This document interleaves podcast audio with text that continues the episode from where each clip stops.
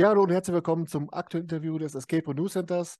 Heute habe ich mal ganz besondere Gäste zu Gast und zwar ist es ein Thema, das mich schon seit meiner Jugend beschäftigt und mich heute noch ins hohe Alter weiter beschäftigt. Es sind die drei Fragezeichen. Deswegen sage ich herzlich willkommen, Steffi von Mission Rocky Beach in Köln. Hallo, hallo Hartmut. Freut hallo mich. Steffi. Ich freue mich auch sehr. Ähm, ich muss vorab erklären, wie wir es äh, in diesem Interview handhaben. Ich habe vorab schon mal mit dem Till ähm, ein paar Fragen zum Tagesgeschäft erörtert. Die werden wir dann nachher mit dazu nehmen. Ähm, mit dir möchte ich ganz gerne einmal so die Entstehungsgeschichte von eurem Escape Room Standort besprechen und nachher nochmal einen kleinen Ausblick liefern. Und dann haben wir nachher ein schönes Paket zusammengeschnürt, was da mit Sicherheit viele Leute interessieren wird. Sehr gerne. Ja, schieß los, ich bin bereit. Dann wollen wir uns erstmal eine schöne Stunde machen. Steffi, es ging ja im äh, März 2018 ging es ja los mit dem Standort in Köln, Mission Rocky Beach zum Thema die drei Fragezeichen. Kannst du uns mal so ein bisschen mitnehmen, wie das damals dazu kam, diese Idee umzusetzen? Sehr, sehr gerne. Es ging ja schon weit, weit vor 2014 los. Ich habe äh, das gerade noch mal nachgeschaut, äh, um äh, zu gucken, wann eigentlich. Und ähm, auf das, was ich gestoßen bin, ist, dass wir praktisch Ende 2014 schon damit begonnen haben, ähm, uns dazu Gedanken zu machen. Und es war damals äh, bei uns ein, ein kleines Team aus äh, Leuten, die sich mit Escape-Räumen beschäftigen aus drei Fragezeichen-Fans und äh, Leuten wie mir, die sich mit Marken beschäftigen. Und ähm, wir haben das in der Zeit zunächst hauptsächlich mit äh, großen Ausstellungen gemacht, aber Escape Rooms äh, waren äh, zu der Zeit eben ein, ein wachsender Trend. Und dann haben wir uns überlegt, dass es natürlich auch toll wäre, Escape Rooms mit einer Marke zu verknüpfen. Und äh, da wir äh, den Christopher Owen äh, zu dem Zeitpunkt bei uns im Team hatten, ein ausgewiesener ähm, drei Fragezeichen Fan, äh, lag es auf der Hand, es eben mit der Marke drei Fragezeichen zu starten. Ja, und wie kann man sich das vorstellen, wie dann so die Gespräche laufen? Äh, wen spricht man dann an? Das wird wahrscheinlich dann der Kosmos Verlag auch gewesen sein, der als Lizenzgeber dann fungiert. Wie tritt man dann so an so einen Verlag heran und wie waren dann so die ersten Reaktionen von denen? Also es gibt äh, oder es gab schon Kontakte, in dem Fall zu, zu Sony und zu Cosmos. Sie sind äh, ja beide sozusagen unsere Lizenzpartner und äh, einerseits über, über Verbindungen aus, aus unserem Netzwerk ähm, gab es da durch andere Formate schon Kontakt. Und äh, klassischerweise wendet man sich einerseits an, an die Lizenzabteilung, ähm, aber eben auch an, an die Redaktion und äh, stellt die Idee in Form einer kleinen Ideenskizze vor. Erstmal so die Grundidee. Zu dem Zeitpunkt damals war, äh, waren Escape-Räume auch noch gar nicht allen Menschen so ein, ein wirklicher Begriff. Also viele hatten schon mal davon gehört, aber es selbst noch nicht ausprobiert. Ähm, insofern sind wir da ganz, äh, ja, ganz frisch an die Leute rangegangen, haben denen die Idee skizziert und sind dann sehr schnell ähm, in so einen gemeinsamen Kreativprozess eingestiegen, klassischerweise mit einem Workshop ganz zu Beginn und äh, ja, dann über einen längeren Zeitraum, äh, wie du siehst, 2014 angefangen und äh, Eröffnung dann 2018. Ja, ähm, wenn man sonst mal mit Anbietern und Anbieterinnen spricht, ist es oft so, dass wenn das Thema Lizenzen aufkommt, gerade so Harry Potter zum Beispiel, äh, das ist dann auch immer ein Kostenfaktor, der die Leute davon abhält, die Lizenzen dann auf Wiki zu verwenden. Äh, selbst, ich habe seinerzeit mit dem äh, Dirk Podobrin vom Alma Park in Gelsenkirchen mal gesprochen. Da ging es darum, das Thema von Passagier 23, einer Romanvorlage von Sebastian Fitzek. Und selbst da ist es dann an den Kosten gescheitert. Ähm, wie hat sich das bei euch gestaltet? Ja, klar. Also bei, bei Marken hast du immer das Thema, dass, äh, dass Lizenzen anfallen. Es gibt grundsätzlich ja verschiedene Modelle, wie man, wie man damit umgehen kann. Und äh, wir haben in der Diskussion und in der Verhandlung mit äh, Sony und Cosmos aber einen ganz guten Weg gefunden, weil wir die Erfahrung gemacht haben, auch bei den Blockbuster-Ausstellungen, die wir gemacht haben. Du hast eben schon Harry Potter angesprochen. Äh, wir haben unter anderem auch Star Wars äh, Identities, die Ausstellung ähm, gemacht bei uns in den Räumlichkeiten. Und durch die Verknüpfung mit einer Marke erweitert sich natürlich auch der Radius, also der Grad der Leute, die du für einen Besuch aktivierst. Und äh, am Ende des Tages ist es dann eine Rechnung, ob sich so eine Lizenzgebühr äh, ähm, rechnet oder nicht. Und äh, wir haben das von der Planung eben so aufgesetzt, dass dass es sich rechnet und ähm, können, glaube ich, auch mit, mit Stolz behaupten, dass wir einer der ersten oder wenn nicht sogar der erste in, in Deutschland äh, waren, der eben auch markengebundene Escape-Räume umgesetzt hat. Ja, stimmt. Äh, ich könnte mich auch nicht an einen anderen Anbieter erinnern. Ich weiß, es gab sowas mal äh, in Frankfurt zum Thema Die Siedler von Catan. Ich bin auch so ein, so ein unheimlicher Brettspiel-Fan. Äh, ich glaube, das war aber nur so ein Messerprodukt. Aber so was die, die Hauptlizenz betrifft, ist, glaube ich, da Mission Rocky Beach tatsächlich der einzige Anbieter. Und ich finde das großartig und vor allen Dingen äh, auch wichtig zu zeigen, es geht. Also es geht mhm. tatsächlich, es gibt da keine großen Hürden, sondern man muss halt nur eine gute Skizze vorlegen und in, in der Kommunikation bleiben.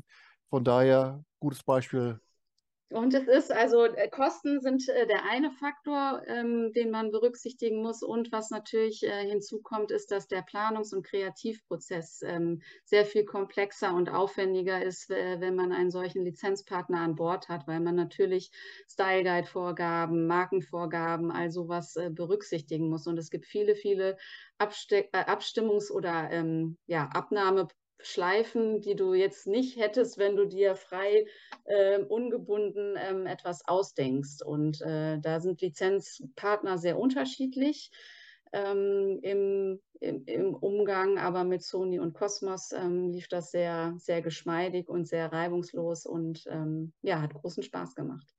Ja, ähm, das kann man sich aber jetzt nicht so vorstellen, dass auch dann das unter ständiger Aufsicht ist, nach dem Motto, wenn irgendwo mal eine negative Kritik aufkommt, äh, die, sei es bei Google oder bei, bei TripAdvisor, dass sofort jemand nachfragt, sag mal, Steffi, was ist denn da bei euch los? Sondern äh, das ist dann nicht so, ne? Nein, also wir sind im regelmäßigen Austausch und reporten natürlich unserem, unseren Partnern gegenüber, aber ich, äh, also mein Telefon klingelt nicht bei jeder schlechten oder guten Bewertung, ähm, aber es gibt natürlich einen regelmäßigen Austausch, ja. Ja. Äh, es war ja mit Sicherheit auch von Vorteil, dass ihr den Originalautor, den äh, André Marx, mit dem Boot hattet, der ja dann eure Geschichten geschrieben hat. Mhm. Äh, hatte der dabei freie Hand oder war er erstmal bei euch in der Location, dass ihr gesagt habt, wir wollen vier Räume, wir haben den und den Platz oder habt ihr da Mitspracherecht gehabt? Wie hat sich das so entwickelt?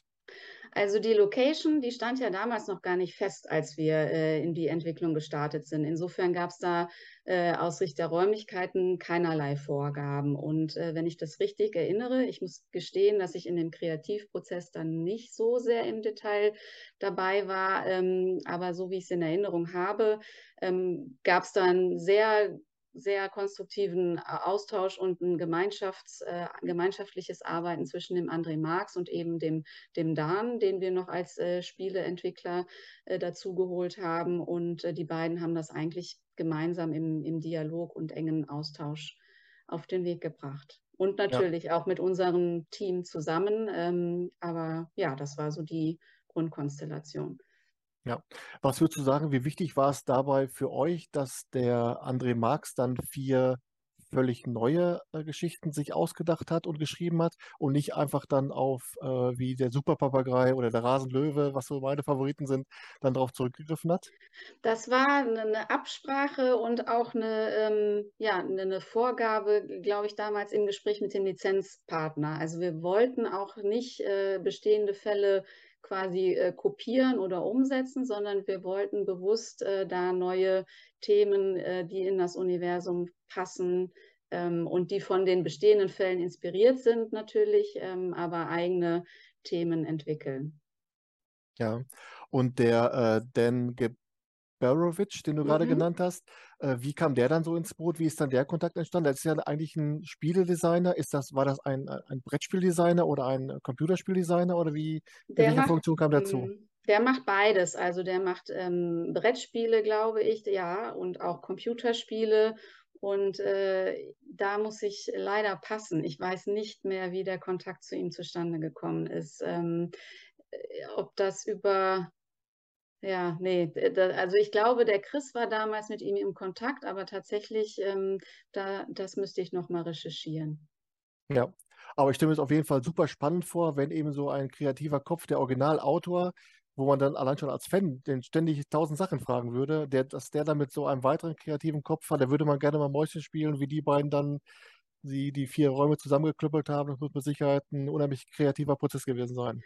Total. Und der große Vorteil war natürlich, äh, wenn du so, so jemanden wie den André Marx mit an Bord hast, der weiß natürlich auch, wie die Marke oder auch der Lizenzgeber, wie der tickt, was geht, was nicht geht. Also man kann sich dann schon einige Feedback-Schleifen auch sparen, weil man äh, nicht in die falsche Richtung läuft ne? und sich nichts äh, entwickelt oder ausdenkt, äh, wo er schon von vornherein weiß, äh, das, das geht nicht. Ähm, also insofern ist das immer ganz, ganz wichtig und hilfreich, eine solche Person mit im, im Team zu haben. Ja, und jetzt haben wir schon mal den ersten Einstieg schon mal gefunden, mal zu zeigen, wie das damals so entstanden ist. Und ich würde sagen, jetzt werden wir erstmal die Fragen äh, mit einspielen, die ich da mit dem Till vorbereitet habe. Und Steffi, wir beide sehen uns später. Gerne, bis später. Bis später. Und weiter geht's mit dem Till. Und jetzt wollen wir mal so ein bisschen auch mal auf eure Angebotspalette hinweisen und darauf eingehen. Denn natürlich war ich heiß wie Frittenfett, weil ich schon gesagt habe, großer Fan. Ähm, einer eurer Räume, der heißt die drei Fragezeichen und der Totenkopfhalter. Dabei geht es ja darum, äh, dass man einen Giftanschlag verhindern soll. Würdest du sagen, dass das noch ein Escape Room im eigentlichen Sinne ist oder ist es mehr so in Richtung Ermittlungsarbeit, äh, Täter ausschließen, Motive, Alibis und so weiter? Wie schaut das aus? Ähm, also der Totenkopfhalter ist definitiv noch ein Escape Room. Ähm, der Giftanschlag, äh, bei dem man ermitteln soll, wer jetzt der Durchführende gewesen ist, ob es wirklich der Butler war oder jemand anderes. Ähm, das ist halt ein Teil der Geschichte. Und äh, mit dem Totenkopfhalter hast du da wirklich äh, unsere Story, unseren story-intensivsten Fall dir rausgepickt. Ähm, denn da ist wirklich der Grad der Ermittlung am intensivsten, der neben einer Rätselkette läuft. Mhm. Ähm, bei den drei Fragezeichen sind die Räume immer so gestaltet, wir haben klassisch im Escape Room-Sinne eine Rätselkette, die verfolgt werden kann. Ähm, nur in dieser Stunde, während diese Rätselkette bearbeitet wird, entwickelt sich halt auch eine Geschichte fort. Das heißt, man hat am Anfang, bekommt man eine kleine Hintergrundstory. Wo sind wir jetzt äh, in der Geschichte? Wo ist der Einstieg, wo die drei Fragezeichen hinzugezogen wurden äh, und wo dann auch das Unterstützerteam hinzugezogen wird? Wie entwickelt sich die Ermittlung weiter? Wo sind die drei Fragezeichen? Was machen die an einem anderen Ort, während die Ermittler an einem Tatort sind, nämlich bei uns in den Räumlichkeiten und äh, dort nach bestimmten Beweismaterialien suchen? Ähm, das heißt, die Geschichte, die entwickelt sich parallel zum Verlauf der Rätselkette und es ist nicht unbedingt notwendig, ähm, der Geschichte Aufmerksamkeit zu schenken. Natürlich, um die Rätselkette zum Abschluss zu bringen. Man kann das Ganze auch klassisch sportlich wie in einem Escape Room sehen, dass man die Zeit möglichst gering halten möchte. Aber eine Besonderheit des drei Fragezeichen Escape Rooms ist es natürlich gerade, dass eine Geschichte sich in dieser einen Stunde weiterentwickelt und natürlich auch in Abhängigkeit davon, ob, das, äh, ob die Ermittlungen erfolgreich zum Ende gebracht werden oder nicht, gibt es bei uns auch unterschiedliche Enden. Ah, cool. Aber ist das dann so ein, ein Austausch der Ermittlungsarbeiten? Praktisch die drei Fragezeichen ermitteln dann in der Geschichte und geben uns dann auch wieder äh, Hinweise an die Hand, mit denen wir weiterarbeiten können? Oder ist es nur so, je nachdem, wie gut wir uns im Escape Room äh, bewegen und je besser wir rätseln, umso weiter kommen dann auch parallel die drei Fragezeichen in ihrer Geschichte? Ähm, nee, ganz, ganz so äh, individuell verzahnt ist es dann leider nicht. Ähm, tatsächlich ähm, geben die drei Fragezeichen zwar ihren Ermittlungsstand der Geschichte, aber da sind keine Hinweise drin, die unbedingt erforderlich für die Rätselkette sind. Das heißt, die Rätselkette kann ich als Spieler absolut eigenständig und unabhängig von dem, was die drei Fragezeichen mir erzählen, äh, bearbeiten und auch zum Abschluss bringen. Mhm. Ähm, es ist im Grunde genommen nur eine Erklärung dafür, ähm, die ganzen Elemente, die mir im Laufe der Rätselkette begegnen, sind Teil der Geschichte und spielen dort drin eine Rolle. Und es gibt immer einen Grund, warum ein Element da ist und äh, welche Bedeutung das für den Fall hat. Ähm, das kann ich natürlich, diese Ebene kann ich auch komplett rausnehmen und ignorieren und mich nur auf den, das Rätselelement äh, fokussieren. Aber letztlich ist das schon äh, sehr verzahnt, aber ohne dass es sich gegenseitig behindern würde. Das heißt, ich kann, äh, kann die Geschichte verfolgen, während ich die Rätselkette mache, ähm, aber bin nicht gezwungen dazu, mich der Geschichte hinzugeben, wenn ich das nicht möchte. Ja. Für drei Fragezeichen glaube ich, gerade die Verzahnung das Spannende, ähm, dass nämlich alles, was man dort findet und womit man rätselt, auch einen Sinn in der Geschichte ergibt. Ja, wollte ich gerade sagen, denn gerade wenn man, wenn man Fan ist und auch dann immer schon die Hörspiele gehört hat, dann ist man ja praktisch stolz wie Bolle, dass man plötzlich dann Teil so eines Hörspiels ist und dann praktisch in diesem Hörspiel mitwirken kann, also jetzt gefühlt mitwirken kann. Äh, sensationell. Da ich, ja, das ist schon wirklich großartig. Ähm, also du sprichst, du sprichst da einen schönen Punkt an, dieses Mitfühlen können. Ähm, das ist wirklich eins unserer Hauptanliegen, dass man eine Stunde lang das Gefühl hat, oder Gefühl wirklich haben kann, mit den drei Fragezeichen zusammen an einem Fall in Rocky Beach zu ermitteln. Und es gibt logische Gründe dafür, warum die drei Fragezeichen halt gerade an einem anderen Ort sind ähm, und uns dann mit entsprechenden Informationen noch versorgen. Und ähm, es fühlt sich wirklich gut an, weil halt die Originalstimmen einmal dabei sind. Natürlich, das macht super authentisch aber auch die Art, wie wir die Tipps geben, die sind im Character. Das heißt, wir schreiben nicht aus der Rolle eines Spielleiters in den Raum hinein, mhm. sondern ähm, die Tipps, die man anfordert, die schickt man aus dem Raum als Sprachnachricht an die drei Fragezeichen. Und äh, Justus, Peter oder Bob melden sich dann per SMS zurück und äh, geben dann halt ihren Kenntnisstand oder ihre detektivische Grunderfahrung zum Besten, sodass man vielleicht Glück hat und äh, die Situation, die einem selber gerade Schwierigkeiten bereitet, ist halt zufälligerweise analog zu dem, ähm, was die Detektive gerade an alten Erfahrungen geteilt haben. Ja. Spannende Geschichte. Ähm, ein weiterer Raum, den oder ein weiterer Fall, den ihr anbietet, ist äh, die drei Fragezeichen und die Nacht der Illusionen. Jetzt bin ich persönlich ein großer Fan so von, von Zauberei, aber nicht gerade von dem kleinen Zauberer mit der Nickelbrille, sondern schon eher mit äh, Varieté, sowas in der Art Illusionen, äh, wie zum Beispiel der große Dante in, äh, in Rheine bei Try to Escape. Großartiger Raum, das ist was für mich. Ähm, würdest du sagen, dass das Thema Zauberei, Illusionen, Varieté und wie auch immer, dass das ein dankbares Thema ist, weil man dann eben das, was man als Story erzählt, nicht immer so logisch erklären muss? Ähm, nee, die Notwendigkeit, äh, etwas nicht logisch erklären zu müssen, ist eigentlich ja nur dann, wenn wir diese übernatürliche Magie herbeirufen würden. Äh, aber in dem Bereich, wo es halt eine Varieté-Zauberei ist, da gibt es ja immer die logischen Erklärungen, die meistens auch bei den drei Fragezeichenfällen am Ende dann ähm, zu einer Nachvollziehbarkeit führen. Das ist bei uns auch so. Ähm, Natürlich wird das Ganze erstmal so inszeniert, als wäre etwas Übernatürliches oder Unerklärliches geschehen, wie es in, in dem Fall auch ist. Da soll eine Einbruchserie aufgeklärt werden, ähm, wo es an sämtlichen Ein Orten, wo es zu Diebstählen kam, keinerlei Spuren eines Einbruches gibt. Aber trotzdem sind dort Gegenstände verschwunden. Und äh, die drei Fragezeichen äh, haben die Spur halt irgendwie bis zu diesem Bühnenmagier Mr. Robin Goodfellow gefunden. Und da geht es dann darum, dessen Kabine, während er seine Show gibt und auf der Bühne beschäftigt ist, dessen Kabine nach Hinweisen zu untersuchen. Ähm, ja, der Grad an Übernatürlichen, der ist da doch äh, auf einer sehr weltlichen Ebene weiterhin. Ja. Ähm, also wir haben keine derart unerklärlichen Phänomene oder so, dass man an, sogar an Harry Potter denken könnte. Ähm, ja, im, im größten Falle kann man vielleicht so mit den klassischen Zauberworten Simsalabim, Abracadabra dann im größten Notfall doch mal einen wundersamen Effekt erwirken. Aber ansonsten ähm, sind wir eine, eine ganz weltliche, weltliche Ermittlungsarbeit auch in diesem Raum.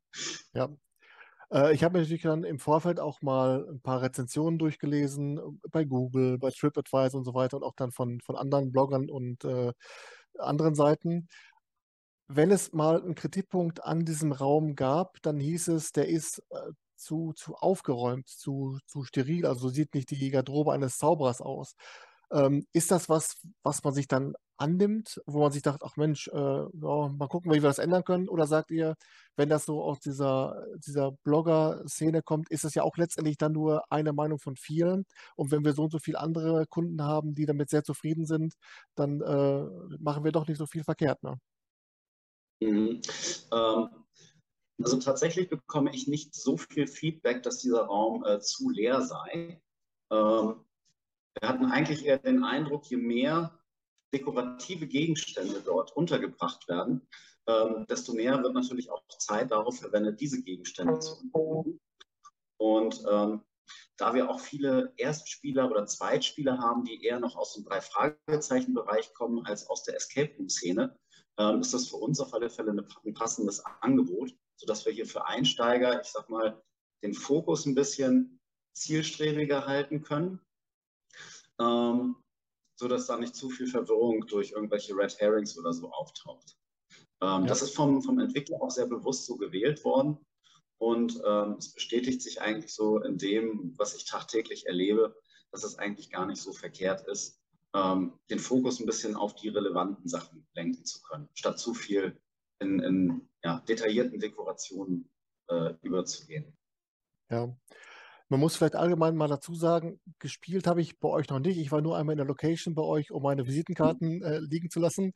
Ähm, aber äh, wenn man im Vorfeld sich mal ein bisschen über eure Räume informiert, dann ist mir zum Beispiel aufgefallen, ihr habt gerade in diesem Raum die drei Fragezeichen und die Nacht der Illusionen diese Problematik des Counters unheimlich toll gelöst. Und zwar ist es dann so, dass das Programmheft liegt aus und durch einen Lautsprecher kommen dann jeweils äh, die Durchsagen, welcher Eck gerade dran ist. Wie kamt ihr darauf?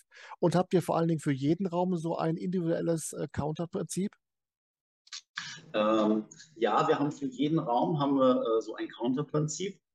Und der Hintergrund dazu ist, dass wir halt ja diese Illusion von Rocky Beach schaffen wollen. Also an einem Fall beteiligt zu sein. Und da passt eine Uhr mit Countdown einfach nicht dazu. Aber trotzdem soll ja irgendwie eine grobe zeitliche Orientierung gegeben werden. Ähm, und da ist für jeden Raum halt so ein eigenes kleines Konzept erarbeitet worden, sodass man vielleicht nicht äh, sekundengenau mehr weiß oder minutengenau, wie viel Zeit man jetzt noch übrig hat. Aber man kann ungefähr so einschätzen, ähm, ja, wo sind wir denn jetzt ungefähr? Ist die, wird die Zeit jetzt langsam knapp? Haben wir jetzt noch fünf Minuten übrig? Oder ähm, ja, sind wir irgendwo gerade noch am Anfang der Ermittlung?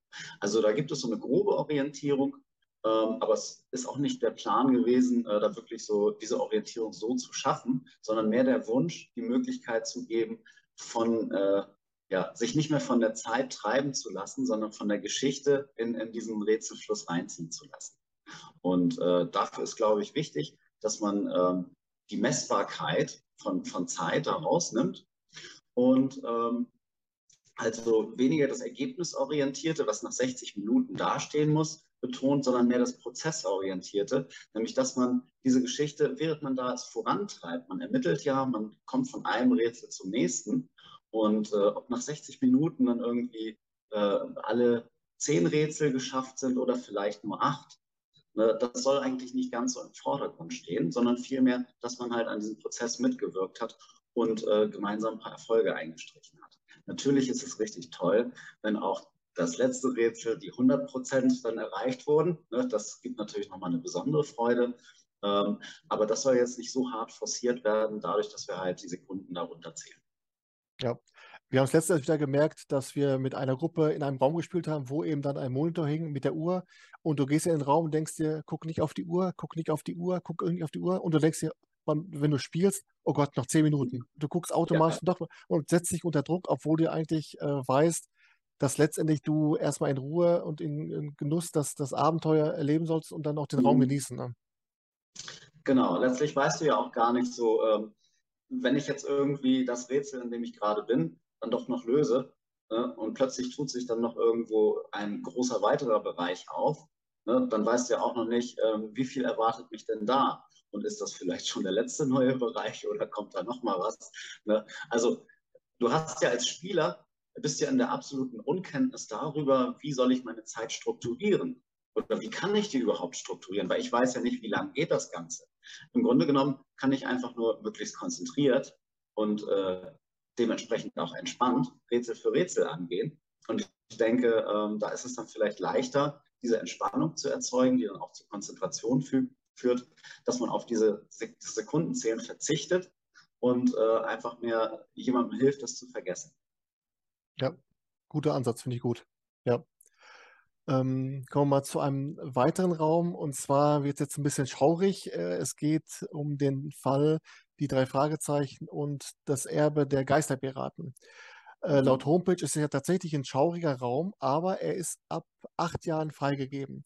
Ist das an sich ein Widerspruch oder wie erklärt sich das? Nein, also ab acht Jahren freigegeben. Ähm, also wir sind ein drei Fragezeichen Escape Room. Ne? Wir kommen eigentlich ohne großartige Horror, Splatter und Schockeffekte aus. Ähm, und beim Geisterpiraten naja, man muss erstmal den Lichtschalter finden. Ne? Das ist schon gruselig genug vielleicht am Anfang. Ähm, aber dass wir das ab acht Jahren anbieten, hat einfach so den Hintergrund. Also ab acht Jahren muss man auch dazu sagen, äh, ab acht Jahren würde ich sagen, dass Kinder anfangen, die Geschichten zu verstehen.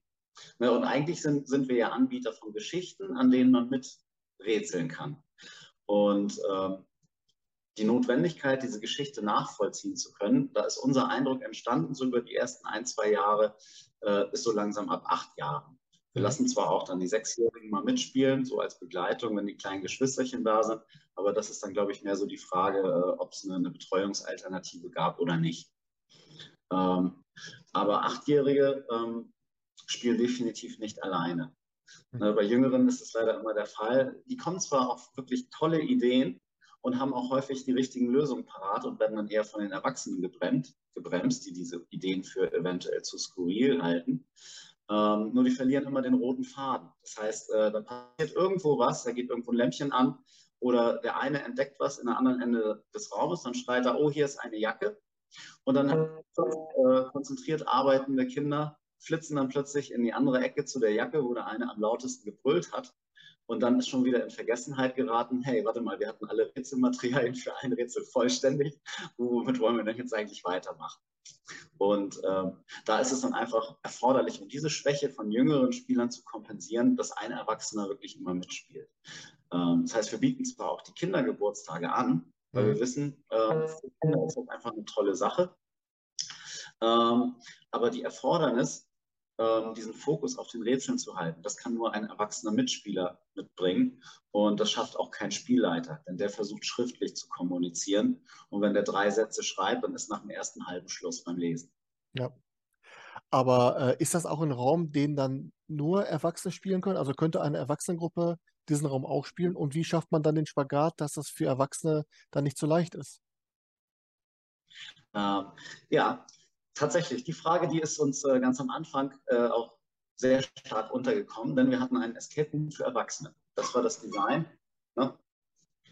Und ähm, die Kinder, die dann halt auch kamen, weil die drei Fragezeichen sprechen natürlich auch Kinder an. Ne? Mit drei Fragezeichen Kids geht, ich weiß nicht, ich glaube bei sechs Jahren fängt wirklich die Zielgruppe an. Ähm, für die ist das einfach zu schwer. Dann haben wir uns hingesetzt und überlegt, Mensch, wo können wir in der Rätselkette die Sachen einfacher, verständlicher machen, ähm, so dass es für Kinder auch nachvollziehbar ist. Hm, die drei Fragezeichen sind ja ein Hörspiel, was mit einer ähm, ja doch Erwachsenensprache arbeitet und sich deswegen von anderen äh, Jugendhörspielserien sehr abhebt. Ne, durch diese Erwachsenensprache bleibt sie halt für Erwachsene interessant. Und ähm, deswegen sind ja auch äh, teilweise schriftliche Hinweise, also dass irgendwie ja zwischen den Zeilen kommuniziert wird. Und ähm, das machen wir auch mit unseren Tipps, um dann halt äh, so dieses Feeling aufrechtzuerhalten. Ähm, das ist für Kinder schwierig. Und dementsprechend haben wir uns alle Spielmaterialien vorgeknöpft und geguckt, wo können wir das Ganze kindgerechter machen. Sprich, dass wir die Sachen, äh, die textlich vorliegen, die zwischen den Zeilen sind, dass wir die Aufgabenstellungen klarer machen. Mhm. Ähm, so dass es für Kinder auch leichter nachvollziehbar ist, was ist meine Aufgabe? Welche Rätselmaterialien brauche ich? Wie soll ich die anwenden? Ähm, dass einfach die, die Lücke, so bei Erwachsenen, die müssen sich halt viel Gedanken drüber machen, ähm, wie kombiniere ich die ganzen Rätselmaterialien. Und da haben wir schon so die ersten Hinweise oder Vereinfachungen eingebaut, sodass die Kinder sich zwar auch geschickt anstellen können, also im Kopf und äh, auch körperlich, ähm, aber dass wir ihnen nicht alles vorwegnehmen. Aber dass halt die Hürde, das Rätsel zu lösen, ein bisschen kleiner geworden ist. Ähm, und eine zweite Komponente, die wir machen, ist ähm, zum Beispiel, dass wir äh, Rätsel, die aus mehreren Komponenten bestehen, dass wir da vielleicht eine Komponente weniger nehmen. Dadurch wird die Gesamtkomplexität dann exponentiell verringert und es ist für Kinder auch leichter und vor allem zeitlich auch schneller äh, machbar. Und dadurch schaffen das auch Kindergruppen. Mhm. Und da haben wir in, äh, in den verschiedensten Räumen äh, ja, die unterschiedlichsten Ansatzmöglichkeiten gefunden. Ja, also, ist gut. Als Erwachsener muss man sich definitiv keine Sorge machen, hier unterfordert zu sein. Und ähm, ja, mit Kindern ist es eine riesige Bereicherung, denn egal wo du was im Raum versteckst, ein Kind findet alles. ja. ja. wir haben, wir haben drei Generationenspiele. Also wir haben die Kinder, also die Eltern, ne, die irgendwie vielleicht mit dem Escape Room Berührung hatten oder die Kinder, die gesagt haben, komm, drei Fragezeichen ist cool. Und die Großeltern sind irgendwie damit reingeraten. Ne?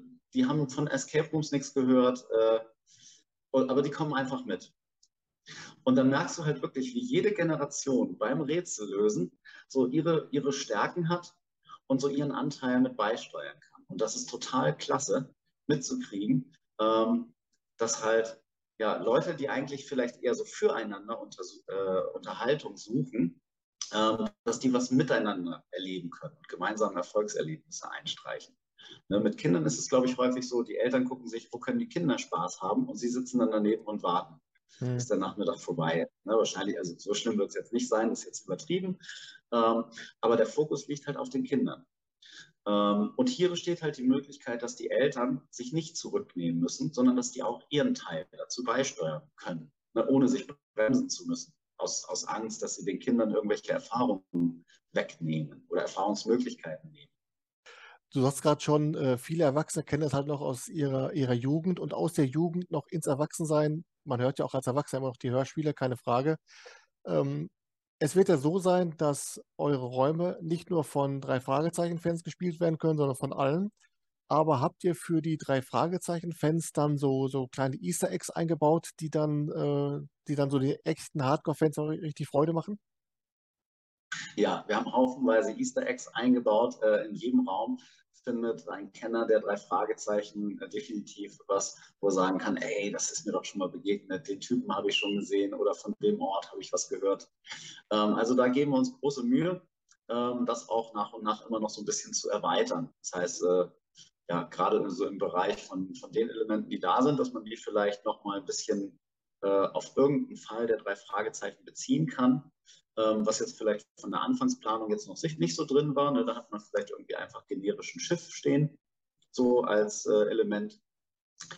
Ähm, aber im nächsten Schritt in der Überarbeitung wird sowas dann plötzlich zu einem Schiff äh, mit einem konkreten Namen, der halt auch irgendwo äh, in diesem Drei-Fragezeichen-Universum zu Hause ist und das natürlich auch passt. Ne? Also da gucken wir auf alle Fälle immer sehr stark drauf, dass, dass nicht einfach nur irgendein Bezug mit in einen Raum geworfen wird, sondern dass der halt wirklich in diesem Kontext auch existieren kann und stimmig ist. Das ist uns sehr, sehr wichtig.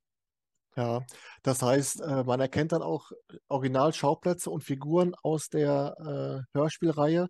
Denn zum Beispiel der Fall Die drei Fragezeichen und die Truhe der Meister, das spielt ja auf dem Schrottplatz von Onkel Titus. Ist das dann auch so, dass man wirklich dann dieses Szenario auch nachgebaut hat, dass, dass man, wenn man, wenn man da in den Raum eintaucht, als Fan genau weiß, oh, boah, cool, der Schrottplatz. Ist es dann tatsächlich so? Da kannst du einen drauf lassen, definitiv. also die, die Leute, ähm, oder das ist ja eigentlich so der Dreh- und Angelpunkt von, von jedem Drei-Fragezeichen-Fall, der Schrottplatz. Ne? Kein Fall, der, wo nicht irgendwelche Szenen auf dem Schrottplatz stattfinden. Und ähm, das ist in, in dem Fall dann halt wirklich, ähm, haben wir ein, ein ganz besonderes Escape Room-Konzept ist da geschaffen worden, ähm, wo halt diese, ja, die Interaktionsmöglichkeiten mit allem, was den Schrottplatz ausmacht, auch äh, ja, gut ausgekostet werden kann. Ja. Ähm, und wie wir schon sagten, Originalplätze, Originalfiguren. Am Anfang hast du gesagt, auch die Originalstimmen. Ähm, ist es so, dass die, die Tippgebung tatsächlich dann immer über Handy läuft und über Schriftform oder werden auch mal äh, Tipps eingesprochen, also praktisch dann, dass die Originalstimmen dann der Gruppe äh, einen Tipp geben? Mhm. Ähm, das ist uns natürlich nicht möglich. Also dazu bräuchten wir natürlich irgendeine Form von äh, intelligenter äh, Sprachtransformation, sodass meine Stimme dann plötzlich wie die klingen würde von Bob zum Beispiel. Ähm, was wir haben, äh, sind eine, also neben den, den Intro-Geschichten und den Outro-Geschichten sind ein paar Telefonanrufe, die die drei Fragezeichen in die Räume zu den Spielern reinschicken, die im Grunde genommen darüber informieren, was gerade der Ermittlungsstand von den drei Fragezeichen in diesem Fall. Das sind natürlich vorgefertigte Konserven, denn mhm. ähm, ja, da haben wir jetzt keine Möglichkeit, äh, das irgendwie individuell äh, zuzuschnipseln. Also wir haben jetzt äh, keine Datenbank oder sowas von äh, Original-Audio-Einsprachen, ne, wo wir uns dann irgendwie was zusammenklicken müssen, sodass das dann äh, stimmig, eine stimmige Antwort zu der Frage gibt. Ja. Ähm, Wobei, das haben wir auch schnell gelernt. Es gab mal den Plan, so vorgefertigte Tipps zu haben, also dass du quasi dann äh, per Mausklick aus einer Datenbank zu Rätsel Nummer drei und äh, Fragestellung Nummer eins dann den Tipp auswählen kannst. Ähm, aber das, man merkt dann sehr schnell, dass es aus einer Datenbank kommt, ne, dass es einfach alles vorgefertigt ist. Und das ist ähm, dann eine Frage, die gestellt wird. Jeder Fragesteller formuliert die ein kleines bisschen anders. Und äh, dementsprechend würde es komisch wirken, wenn die Antworten immer die gleichen wären. Also man spürt das, ob die, die Antwort zu meiner Frage gegeben wurde oder ob sie einfach nur zu einem Sachverhalt gegeben wurde, der in meiner Frage auch eine Rolle spielt. Und äh, deswegen haben wir unter anderem auch die Idee wieder verworfen, also mit vorgefertigten Tipps zu arbeiten. Und die werden wirklich alle in äh, liebevoller Handarbeit entweder eingetippt oder eingesprochen per Spracherkennung, aber dann halt äh, in Text umgewandelt ähm, denn auf die Art können wir auf alle Fälle immer garantieren, dass wir halt so ein bisschen einmal den, den Sprachduktus treffen von den drei Fragezeichen, aber auch wirklich individuell auf die Frage eingehen konnten. Ja, ja. Und äh, da wir immer in Character bleiben, machen wir eigentlich aus jedem Tipp immer so eine, so eine kleine Anekdote. Also sprich, ähm, wenn jemand wissen möchte, ähm, was er jetzt mit irgendwelchen Schlüsseln anzustellen hat oder wie er ans Computerpasswort kommt, ne, dann äh, erzählen wir beispielsweise, dass äh, irgendwelche Leute sich gerne mal ähm, ja, in, in, sichtbarer Reichweite vom Arbeitsplatz eine Gedächtnisstütze auf ihr Passwort platzieren. So, dann kann man sich also auf den Sessel setzen, so mit den Augen ein bisschen im Raum rumgucken, ob man von dort aus nicht irgendwo einen Hinweis erkennen kann. Mhm. So, aber das ist dann so allgemeines Detektivwissen oder, oder anderes Allgemeinwissen oder es kann eine persönliche Erlebnisgeschichte von einem der drei Fragezeichen sein, die außerhalb der geschriebenen Fälle stattgefunden hat. Ne, aber auf die Art äh, vermitteln wir dann eigentlich immer und lenken so die Aufmerksamkeit der Leute auf, die, äh, auf den Punkt, den sie gerade brauchen. Denn ich hatte mir so vorgestellt, dass dann der, der Oliver Rohrbeck mit seinen, mit seinen Kollegen dann auch bei euch dann da sitzt und das alles aufnimmt. Aber ich kann mir schon vorstellen, dass du am A, du kannst nicht alle Eventualitäten wahrscheinlich abdecken, wie du gerade schon sagtest, mhm. dass du individuell reagieren kannst. Und ich kann mir auch vorstellen, dass wenn du mal nachproduzieren müsstest, müsstest du dann ja die drei wieder erstmal wieder äh, zu euch dann in die Location holen, wieder aufnehmen oder irgendwo ins Studio. Äh, von daher glaube ich mal, dass das dann mit den, mit den SMS-Nachrichten und eben auch, wie du sagtest, die Telefonaten auch gut gelöst ist. Mhm. Ja, der Super-Gag wäre natürlich, äh, wenn wir hier wirklich einmal so die, die Funkverbindung hätten, ne, dass die Leute ein Funkgerät von den drei Fragezeichen mitgegeben bekommen ne, und dann tatsächlich hier die drei Sprecher sitzen, die dann da reinfunken. Ich glaube, ja. das würde wirklich für Überraschung sorgen. Ähm. Aber waren die drei schon mal bei euch und haben dann auch schon mal gespielt oder die drei Sprecher? Nee, die waren tatsächlich noch nicht hier. Ähm, und ich weiß nicht, ob es vielleicht daran liegt, dass sie die Lösungen der Fälle ja auch schon eingesprochen haben und es deswegen nicht mehr interessant finden. Aber vielleicht haben sie auch keine Lust auf Escape Room. Das entzieht sich meiner Kenntnis. Ja. Aber sie werden ja mit Sicherheit dieses Interview sehen und dann kommen sie mit Sicherheit vorbei.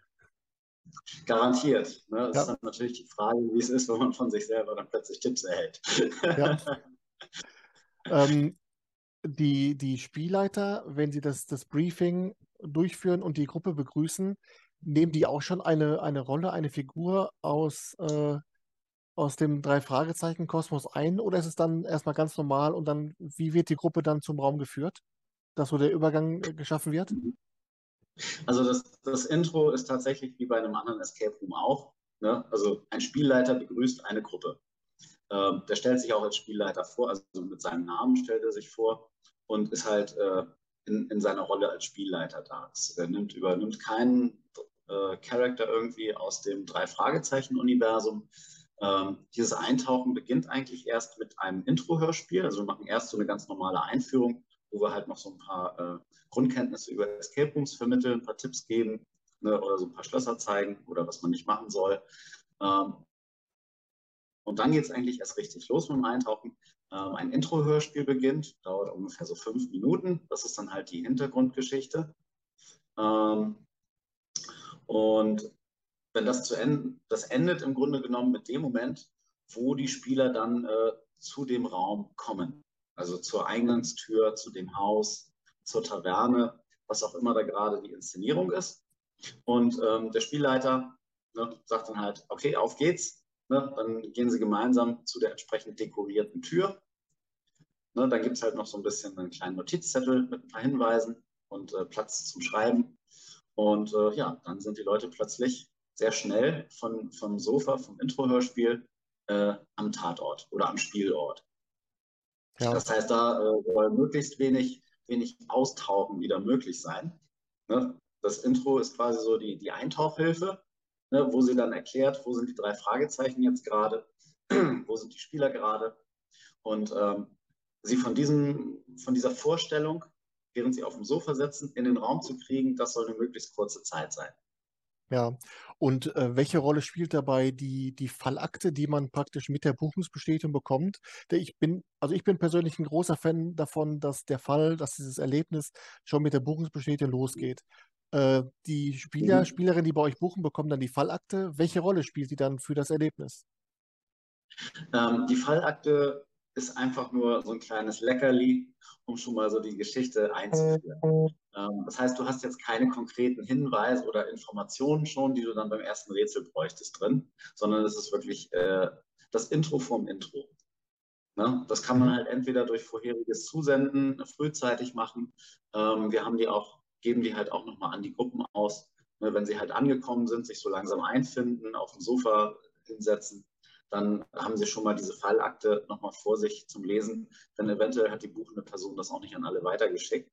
Und so kriegen alle dann nochmal was von mit und können sich schon mal ein bisschen beschäftigen, ähm, bis der Spielleiter dann auftaucht und äh, mit Ihnen die Einführung macht. Ja. Ähm, vier Räume habt ihr derzeit, vier Abenteuer, vier Fälle der drei Fragezeichen. Und ich habe gesehen, dass es auch äh, die drei Fragezeichen Challenge gibt. Das heißt, äh, ich glaube, innerhalb eines Zeitraums von, von sechs bis acht mhm. Wochen kann man alle vier Räume buchen und dann auch spielen für einen Preis von 49 äh, Euro pro Person. Frage A, wird das häufig wahrgenommen und wie viele von den Leuten machen das sofort an einem Tag, dass sie alle vier durchsuchten? Ähm, also tatsächlich ist es dann doch eher eine, eine seltene Sache, die wahrgenommen wird. Ähm, es sind dann, wenn dann eher äh, Personen, entweder Freundesgruppen, also kleine Freundesgruppen, die von weiter weg angereist kommen oder Paare, die dann halt einen speziellen Trip nach Köln machen, um hier halt so diese besondere Art des Drei-Fragezeichen-Universums erleben zu können. Ähm, das ist vielleicht einmal im Monat, ähm, wenn überhaupt.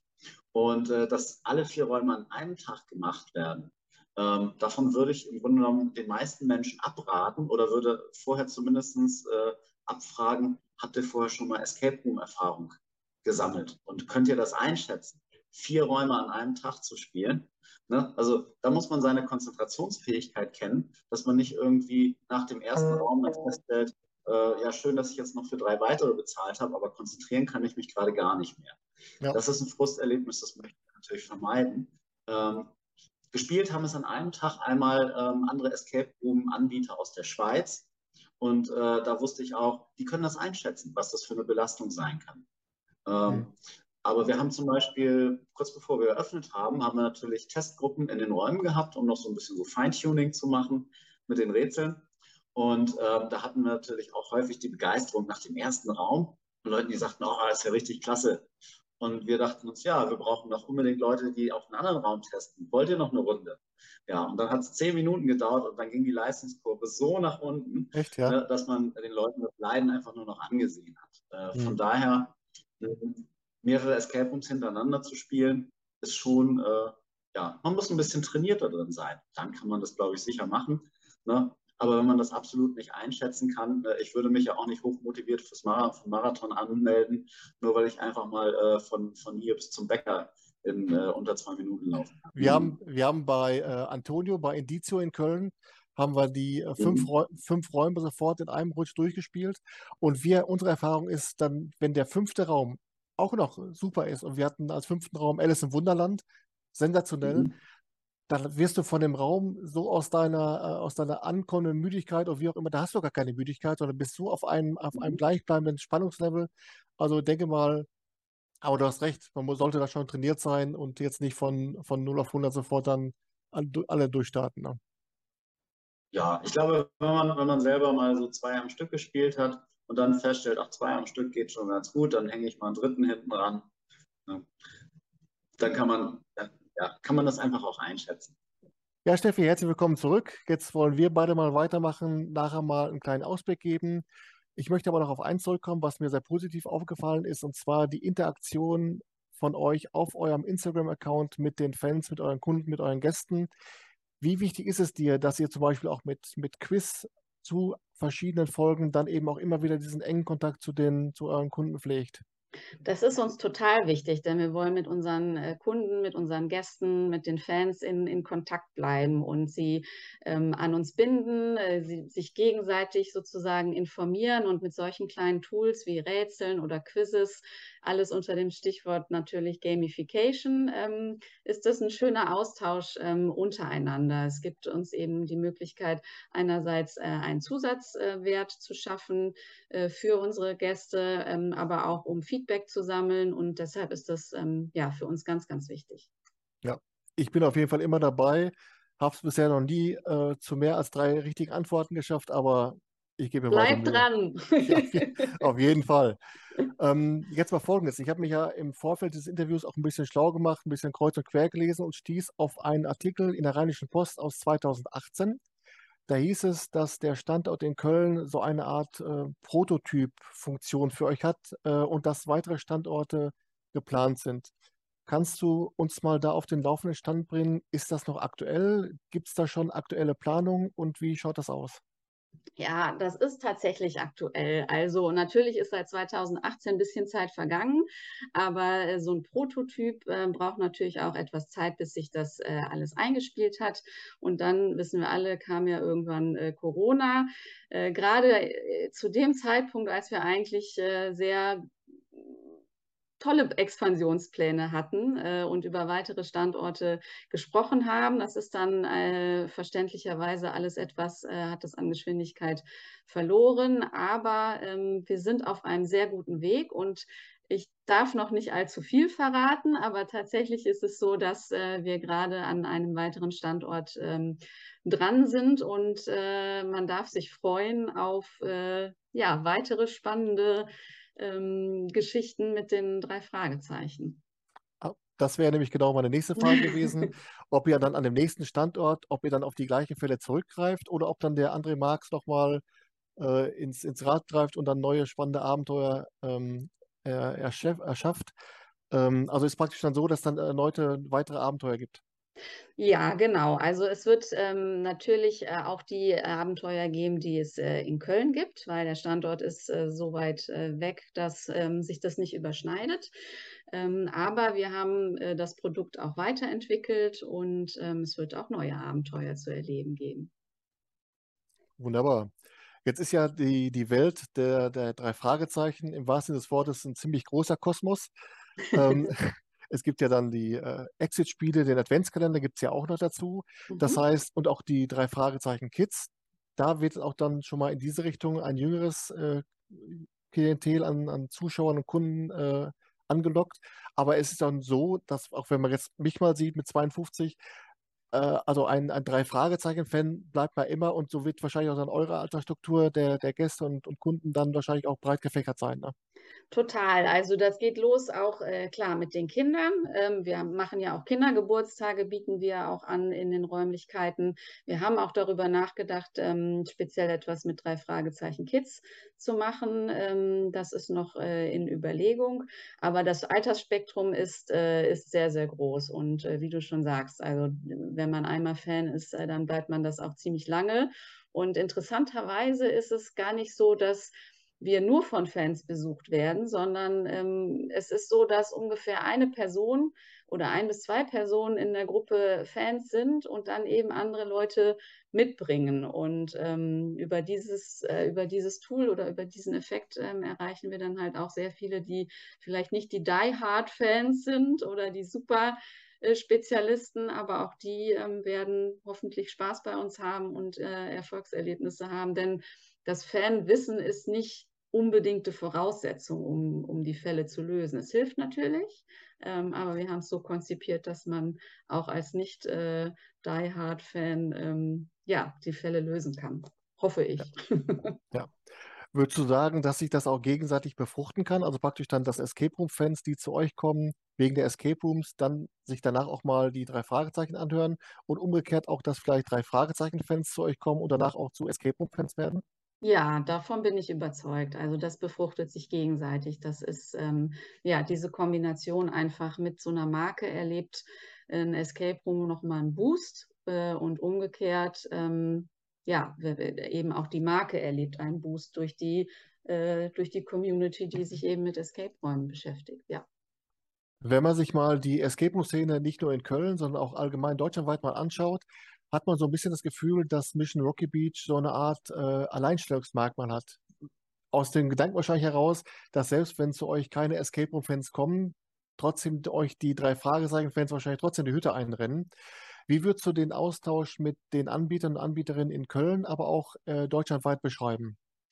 Wir versuchen äh, mit den äh, Kollegen im Austausch zu sein, auch wenn wir jetzt beispielsweise bei der letzten ähm, LEAG-Tagung nicht dabei sein konnten. Aber dennoch gibt es äh, immer einen Austausch in der Szene mit verschiedenen Kollegen, entweder eben auf Fachveranstaltungen oder bilateral. Also da versuchen wir im Dialog zu sein, ja. Ja, und wo, wie würdest du dann so die Escape Room-Szene in Köln einschätzen? Denn immer dann, wenn so in den Facebook-Gruppen nach einer Empfehlung für Köln äh, gefragt wird, dann kommen dann meistens äh, Empfehlungen aus anderen Städten oder sogar aus anderen Bundesländern, aber keiner gibt dann gescheite äh, Vorschläge für Köln. Zum einen, wie kannst du das erklären und wie schätzt du die äh, Escape Room-Szene in Köln ein? Also erklären kann ich es mir nicht so äh, wirklich tatsächlich, denn äh, Köln hat ja schon ein ziemlich breites Angebot an, an verschiedenen Escape-Räumen und ähm, von daher bin ich da auch ein bisschen verblüfft, ähm, aber das spornt uns natürlich an, vielleicht noch ein bisschen mehr die äh, Trommel zu rühren uh, und äh, da noch ein bisschen, ja, noch ein bisschen bekannter zu werden, ähm, damit das eben nicht passiert. ja. Bist du denn äh, trotzdem auch selbst noch äh, eifrige Selbstspielerin oder wie ist das, wie schaut das bei dir aus? Ja, bin ich. Also ich habe ähm, jetzt in der Corona-Zeit auch sehr viel Online-Escape-Räume äh, ausprobiert und gespielt, äh, zusammen mit einer Freundin aus Hamburg. Äh, das war sehr interessant. Auch da gibt es ja oder gab es ja sehr vielfältige Angebote, auch sehr unterschiedliche. Und äh, natürlich gehe ich auch äh, weiterhin gerne in, in echte Escape-Räume, ähm, einerseits aus privatem Interesse, aber andererseits natürlich auch aus beruflichem Interesse. Es ist ganz interessant und ganz praktisch, das äh, miteinander verbinden zu können. Ja, ich frage deswegen, weil zum Ende jedes Interviews immer die Frage nach einem Geheimtipp kommt. Also ein Escape Room in Deutschland, der dich beim Spielen besonders überrascht hat, der dir imponiert hat und wo du sagen würdest, dieser Escape Room hat mehr Aufmerksamkeit verdient und deswegen würde ich dich jetzt gerne nach deinem Geheimtipp fragen. Puh, das ist eine ganz, ganz schwierige Frage. Und ähm, denn es gibt so ein vielfältiges, buntes Angebot und ähm, so viele verschiedene ähm, Stärken einzelner Räume. Deshalb will ich da eigentlich gar keinen Geheimtipp abgeben, außer vielleicht ähm, in die Zukunft blickend. Ähm, ich rate euch, bleibt äh, in Kontakt, beobachtet, was sich so im Drei-Fragezeichen-Universum und mit der Mission Rocky Beach äh, entwickelt. Also folgt uns auf Facebook, auf Instagram und ähm, ja, da wird vielleicht demnächst ein Geheimtipp, äh, Geheimtipp draus, den es sich lohnt zu besuchen. Und außerdem wird man auf jeden Fall auch im Escape Room News Center lesen. Super. Ja, Steffi, dann sage ich herzlichen Dank, dass du dir die Zeit genommen hast für dieses Interview. Es war echt spannend, mal hinter die Kulissen zu gucken, äh, auch mal so die Entstehungsgeschichte mitzubekommen, vielleicht auch mal einem anderen Anbieter, anderen Anbieterinnen zum Beispiel auch mal die, die Hemmschwelle zu nehmen, äh, auf Lizenzen zurückzugreifen. Fand ich super spannend und äh, dafür vielen Dank. Sehr, sehr gerne. Dann würde ich sagen, wir beide sehen und hören uns. Und jetzt hören wir uns noch den Geheimtipp an vom Till, denn der kommt jetzt auch noch. Vielen okay. Dank. Tschüss. Ciao. Ja, Till, dann kommen wir zu dir. Wenn ich dich mal nach deinem Geheimtipp fragen würde, also ein, ein Raum in Deutschland, der dich sehr begeistert hat, was wäre dann dein Geheimtipp? Ähm, also für meinen Geheimtipp in Deutschland muss man gar nicht so weit fahren. Eigentlich nur vier Bahnstationen. Und zwar ähm, liegt dieser Raum bei Spybrain äh, und nennt sich die Musikmaschine. Ähm, das ist ein, ein Raum, der mich äh, sehr fasziniert hat, weil er einfach von, der, von der Ausgestaltung und vom Raumambiente äh, so fantastisch ist, ähm, dass es da einfach sehr schön war, die Zeit beim Spielen komplett vergessen zu können. Ähm, das war wirklich ein Raum, da habe ich zu keinem Moment irgendwie dran gedacht, so, äh, ja, wie viel Zeit haben wir denn eigentlich noch und irgendwie nach einer Uhr gesucht, sondern ähm, da hat mich wirklich ein liebevoll gestaltetes Spielelement zum nächsten geführt und äh, mich das alles voll vergessen lassen. Und ähm, das war ein, ein, ich liebe große, helle und bunte Räume und das ist da alles bedient worden und das noch mit dem Thema Musik.